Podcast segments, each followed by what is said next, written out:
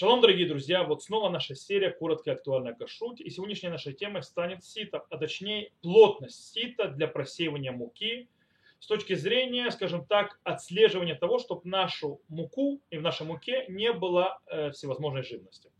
И кроме всего прочего, мы, естественно, уже раз затронем снова живность. Э, мы уже говорили о живности на предыдущих уроках, не этих, несколько уроков назад – мы поговорим, есть вообще проблема в живности, которую не видно невооруженным взглядом. Итак, начнем с сита.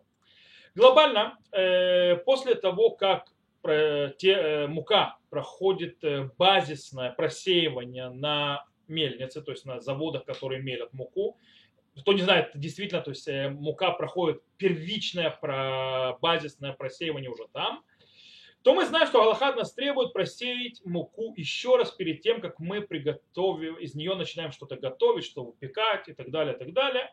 Это мы делаем то, что называется с домашним ситом. Для чего? Для того, чтобы вытащить из, из этого муки всевозможные жучков или всевозможную гадость, которая туда попала и не выла просеяна на самом заводе, на самой мельнице, или попала туда во время того, как э, наша мука лежала на полках магазина или на полках наших домов.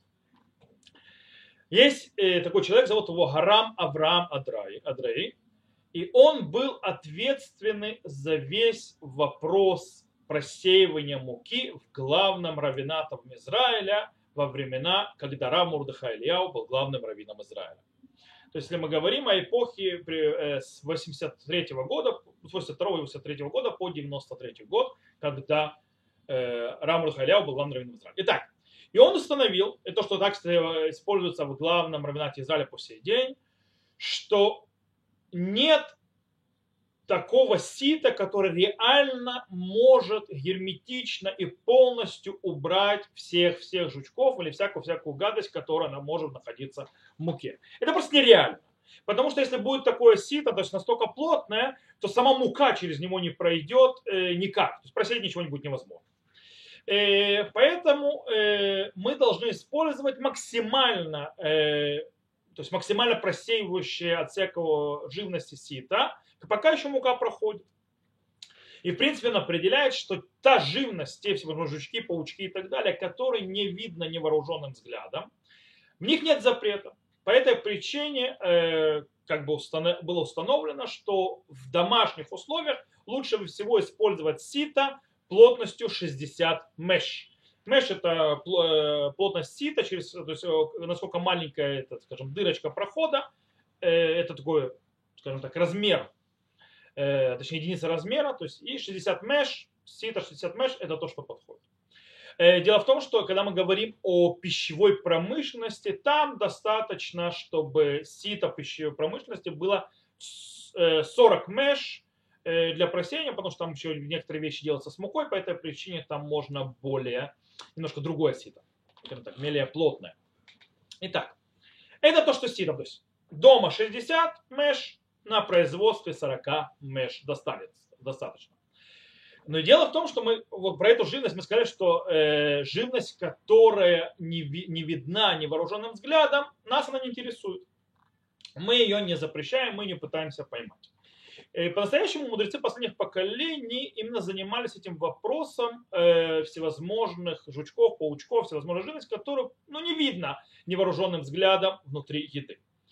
И они пришли к выводу, что если эта живность не видна невооруженным взглядом, она не запрещена. То есть можно есть эту живность, даже то есть, если даже она находится внутри э, нашей еды, если мы не можем видеть обыкновенным взглядом, то есть не выражаясь, не вооружаясь микроскопами, лупами и так далее. И есть такой вот э, книга Бинат Адам, то есть и Шут, то есть и э, его автор э, на 38 главе приводит, э, скажем так, э, слова одного из исследователей, который проверил э, уксус, уксус, который делается из вина и так далее, через микроскоп. И нашел там много-много всякой живности, которая находится в этом, э, внутри этого уксуса. Хм. И, кстати, из-за этого были раввины, которые говорили, что нельзя пить уксус, потому что там есть живность. Есть еще очень интересный момент.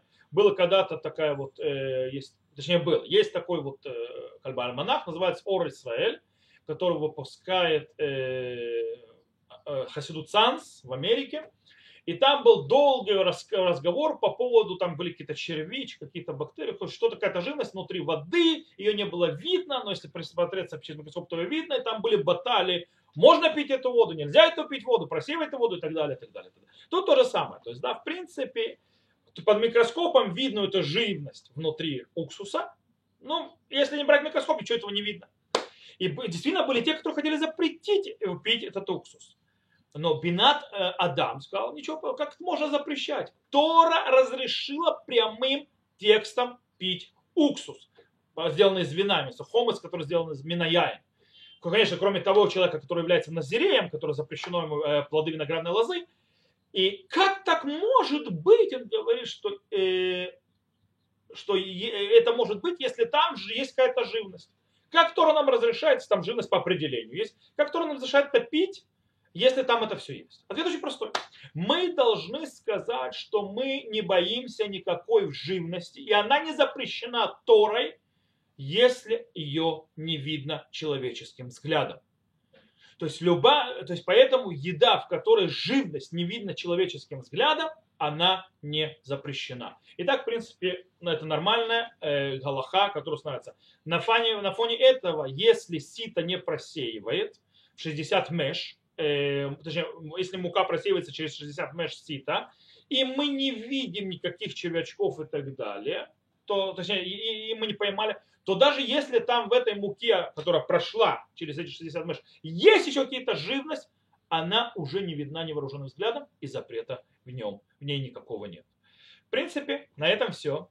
Э, было немножко коротко, как, как обычно. И увидимся. До новых встреч!